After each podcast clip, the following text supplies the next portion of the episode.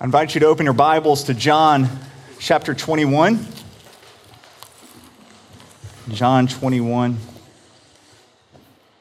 So, after more than a year and a half in this gospel, we finally come to an end this morning.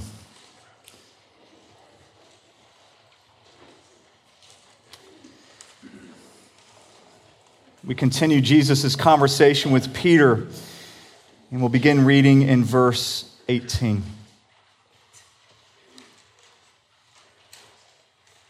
Truly, truly, I say to you, when you were young, you used to dress yourself and walk wherever you wanted. But when you are old, another will dress you and carry you where you do not want to go. This he said to show by what kind of death he was to glorify God. And after saying this, he said to him, Follow me. Peter turned and saw the disciple whom Jesus loved following them, the one who had been reclining at table close to him and had said, Lord, who is it that is going to betray you? When Peter saw him, he said to Jesus, Lord, what about this man? Jesus said to him, If it is my will that he remain until I come, what is that to you? You follow me. So the saying spread among the brothers that this disciple was not to die. Yet Jesus did not say to him that he was not to die, but if it was if it is my will that he remain until I come, what is that to you? This is the disciple who is bearing witness about these things and who has written these things and we know that his testimony is true. Now, there are also many other things that Jesus did. Were every one of them to be written, I suppose that the world itself could not contain the books that would be written. This is the word of the Lord. Pray with me. Our Father, we ask that you, through your Spirit, would open up this word to us, open up our hearts and our minds to receive what you would have for us this morning. Lord, may lives be changed. May we hear clearly your calling for us to follow you. I pray that my words would fall to the ground and blow away and not be remembered anymore. But Lord, may your words remain and may they change us. We pray this in the strong name of Jesus. Amen. This past week, I've received um, a number of emails from certain organizations telling me how I can grow our church. Um, I've received other emails telling me that I need to uh, sign up for a course in order to seize our momentum. Um, I've received emails and Facebook advertisements telling me what I need to do to increase our giving as a church, uh, to get a better offering. I've received lots of emails uh, telling me how I can make church more exciting, in particular, how I can make, make my preaching more exciting. Actually, it's the word dynamic. Everything always says dynamic. Become a dynamic preacher, become a dynamic pastor. I'm not sure which of you is putting my name on those email addresses, but, but I, I get the point. I get it. And of course, with every person or organization telling me how I can be more successful, there's this more subtle underlying message that I'm not doing enough. Joel, you're, you're not reaching your potential. You're not doing everything you're supposed to be doing. I'm not measuring up to all the others and their dynamic preaching. I'm really not sure that a week has gone by in the last two, three, four years in which I haven't been told by somebody what I need to be doing. What I need to be doing. I read books, and, and the authors are telling me all that I need to be doing. I go to conferences, and speakers get up there and tell me everything I'm supposed to be doing, or I'll hear great lectures telling me about what they are doing in their church and all of the amazing things that they're doing. And, and as they're talking about how their church is just doing phenomenal, all I can think is, I, I would just like running water. Like, I mean, I really, I, I want bathrooms. I, I just want to be able to like go through a week and, and not be exhausted. Do, do you feel those kind of pressures? Everybody telling you what you should be doing? Everyone explicitly telling you, or maybe just implicitly telling you all that you should be doing. You know, you get on whatever social media you like to get on, and you see what everybody else is doing or wants you to think they're doing. And you, you feel this pressure. This pressure. I, I, I need, to, I, I need to be traveling like that. I, why don't my dinners look like that? I, I, I need my dinners to look like that. I need to redecorate like this. I didn't even know I needed a new couch till now, but I, I need, I need a new couch. And, and, you, you begin feeling this pressure of everything that you should be doing, but, but on top of that, you think, I got to do it better than them. Everyone compares their lives to other people. Everybody wants to see how they, how they measure up. Where do I stand with the people who are around me? Now, this comparison is perfectly natural. Everyone does this, but, but when I say natural, I don't mean like this is a good natural, it's a sin nature natural. It's a result of our fallen condition that we look sideways and we feel like we need to compare ourselves with one another. I heard someone preach fairly recently, and man, this pastor, he was, he was lights out phenomenal. Um, the message was just extraordinary. It was powerful. It was insightful, yet it was relevant.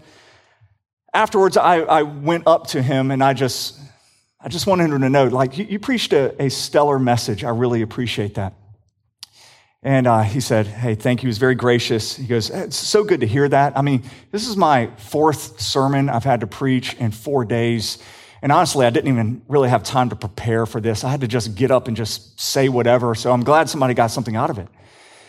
And, and when he said that, I remember walking away and I just thought, wow, wow, I really hate that man. like, I mean, I, I, I loathe him. It's like, I, I, I can't do that. I can't just, you know, just whip up something and put it out there and it's like the best thing ever. And, and, and, and I just, I was envious. And I hated that he could just do that. And he was, he was so much more gifted and he didn't even have notes. And so then you, you start having your little pity party and you're thinking, well, why can't I be like, you know, Tim Keller? You know, and just read, you know, uh, three or 400 books a year, retain it all know how to dissect culture perfectly? Why, why can't I be like a John Piper who can say more in two sentences than I can say in two hours? And you just feel like, I should be doing this. I should be doing this. Uh, do, do you ever have those struggles? I, I would call that it's, it's the self inflicted pain of comparison. It's the pain you bring upon yourself for this, and you're not alone. Peter did the same thing. In the text we just read, um, Jesus had already had a very painful conversation with, with Peter, but it was going to get worse. After asking Peter three times if Peter actually loved him, he, he then apparently said, Peter, let's go on a walk to get away from everybody. And when they were on their walk, Jesus told Peter, some pretty bad news. Look at verse 18. He says, Truly, truly. The only last time Jesus said truly, truly was when he told Peter he was going to betray him or he was going to deny him. Truly, truly, I say to you, when you were young, you used to dress yourself and walk wherever you wanted, but when you are old, you will stretch out your hands, and another will dress you and carry you where you do not want to go. Now, Peter can read between the lines. He knows what Jesus is saying. Jesus is saying, You're going to be crucified. You're going to be crucified. Uh, and so, Peter, upon hearing this news that he's about to suffer a horrible death in the future, he does what every one of us in this room would have done. It's a very natural question. He goes, Okay, what about him? what about him? Uh, apparently, at this time, John had been following at a distance, and, and when Peter sees that John is following him and he just hears that he's going to suffer a horrible, painful, excruciating death, he just has to ask, okay, if that's going to happen to me, what's going to happen to him? And Jesus responds to Peter with some, some dismissive and very blunt words. He says, What is that to you? Or, in other words, Peter, that's none of your business. None of your business. You follow me. I will do with John whatever I want to do with John. What does that have to do with you? And Jesus is saying here that his calling on each individual is different. And it's not for us to go around comparing how he calls each one of us to follow him. But it's so hard. I want you all to do a little thought experiment with me, all right? Just a little thought experiment. Um, on a basis in Luke chapter 18, it's a famous conversation Jesus has with a very wealthy man. Uh, this wealthy man, he comes up to Jesus and he asks this. He says, What must I do to inherit eternal life? And Jesus said, You know the commandments. Do not commit adultery. Do not murder. Do not steal. Honor your father and mother. Do not bear false witness. And the man said, Okay, all of these things I've kept since I was a boy. As Jesus, he then said, Well, there's one thing you still lack. Sell all that you have and give it to the poor, and then you come and follow me. And then we read that the man went away very sad because he had a lot of wealth. Now, this is where I want you to, to do your little thought experiment, all right? Uh, we know right after this, in chapter 19, Jesus goes and he interacts with Zacchaeus. And I want you to imagine that this, this rich man decided to secretly follow Jesus as he went to the next town. And he sees Jesus go and call out Zacchaeus from the tree and say, Zacchaeus, you come down. I'm going to your house today. And he goes to his house and he has dinner with Zacchaeus. And I want you to imagine that this, this wealthy man, he, he secretly goes and he's just hiding underneath the window and he's just kind of listening in on the conversation. And he's heard about Zacchaeus. Zacchaeus was a horrible human being, he was a swindler. Zacchaeus lied and cheated his way into wealth. And so this rich man's waiting for Jesus just to bring down the hammer. like he's just waiting for, you know how we're giddy when we see the hammer being brought down on somebody else?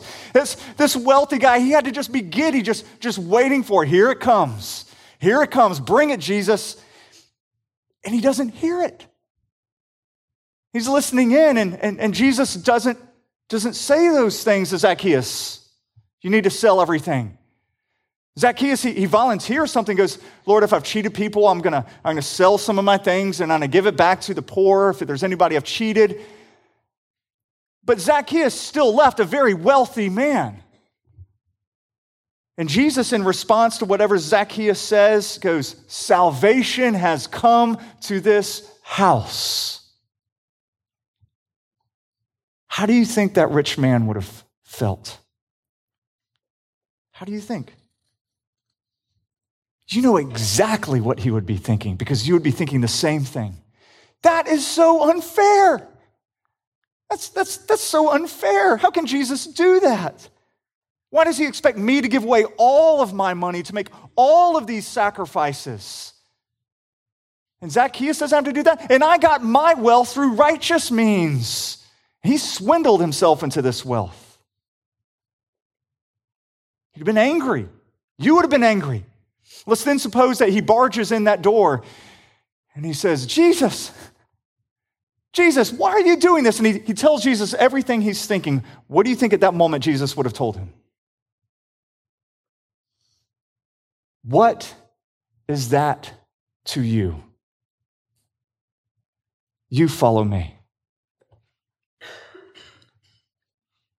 What business is it of yours how I treat this man and the life I call him to? You know what I've demanded of you.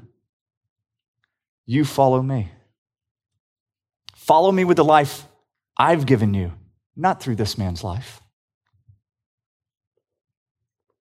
It's an important thing for us to learn as Christians that we have to follow Jesus with the life he has given us, not through somebody else's life. And this is hard to do. If I were to ask one of my kids, just one of them, to clean up the dishes after dinner, you know what I immediately get? Why just me? What about my sisters? If we decide we're going to take one of our children on a mission trip, maybe to go to Haiti, you know what we hear from the other two? Well, why does she get to go? And why, why do we have to stay here?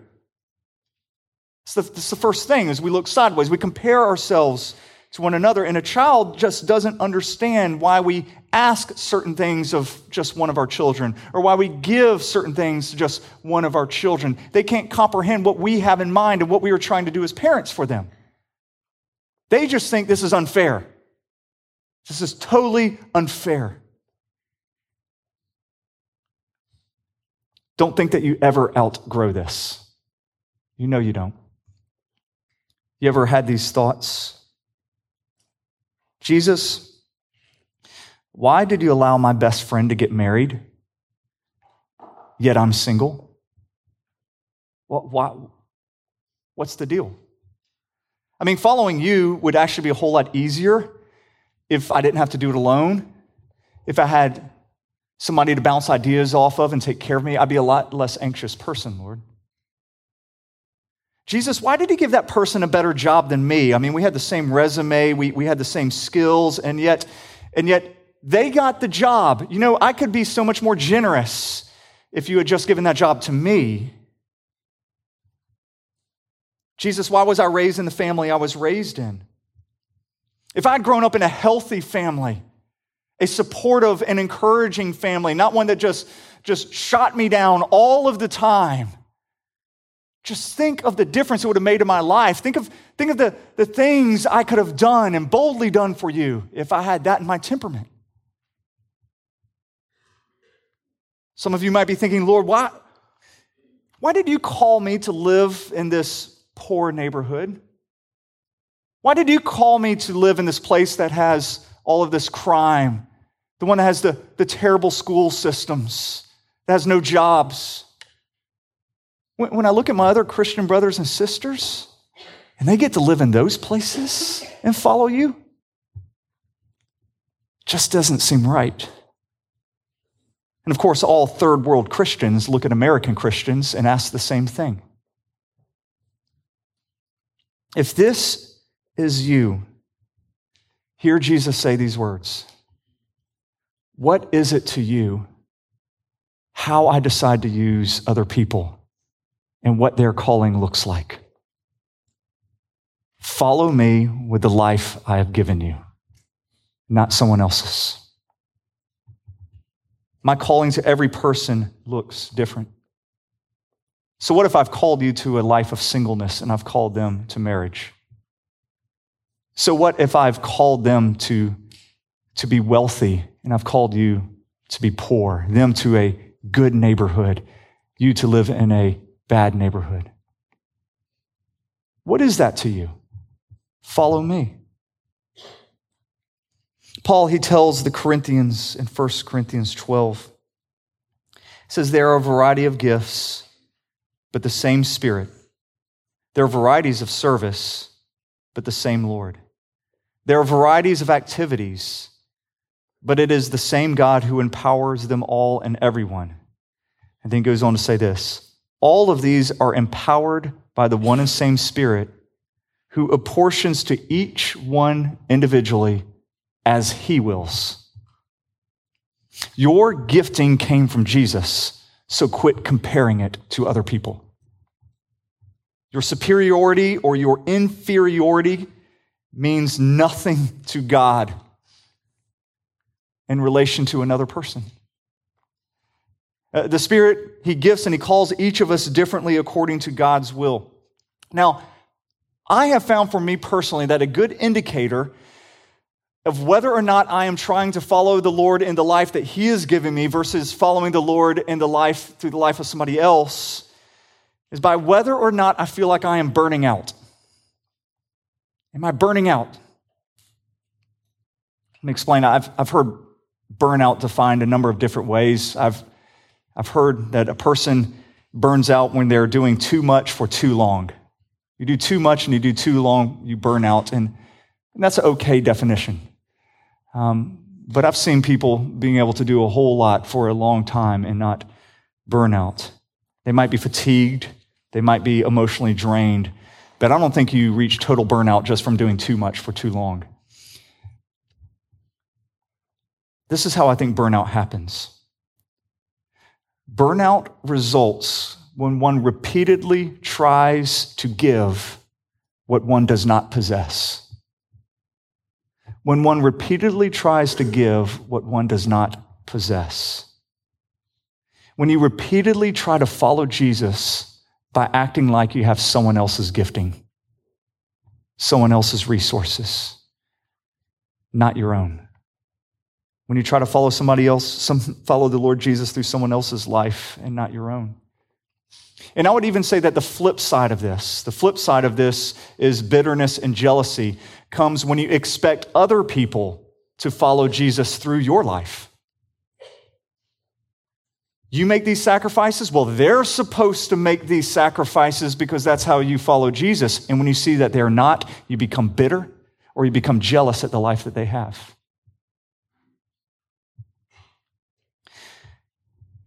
Jesus bids each one of us to follow him. It's going to look different for each one of us. But make no mistake, it's going to be hard for every one of us. It's going to be hard for every one of us. It's just going to look different. Both, both our calling and the calling of others is going to be painful. They're going to be costly. Uh, Peter, here, he's going to die a horrible death on the cross. That's what following Jesus will look like for him. For John, it's going to mean that he is the one apostle who doesn't die a martyr's death. He's the only one. Yet he's going to be ex- exiled to the island of Patmos, and he is going to suffer there. Both of their callings will involve suffering. For Jesus said, If any man wishes to come out, come after me, let him deny himself and take up his cross and follow me. It's just that everybody's crosses look a little different. This morning, I want every one of you to hear Jesus say to you these two simple words Follow me. Follow me. Did you know those were the first words Jesus said to Peter? His very first words to him were, Follow me, three years earlier. Now his last words to Peter are, Follow me. But do you think Peter heard those words the same? Even remotely the same? Peter had no idea what following Jesus would entail when he first left his nets and to go follow him. He had no idea. But now he knows what lies ahead and he's willing to go on this journey.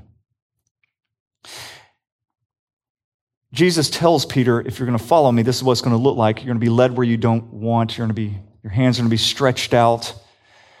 He's talking about crucifixion there. Peter understands this, he gets it. The question is this why do you think Jesus told Peter this?